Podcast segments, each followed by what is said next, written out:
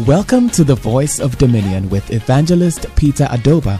Evangelist Peter Adobah is the head pastor of Zippo International Ministry. He is passionate about God's people living to fulfill their God given purpose for their lives through empowerment in the Word of God, fasting, and prayers. And now, today's message.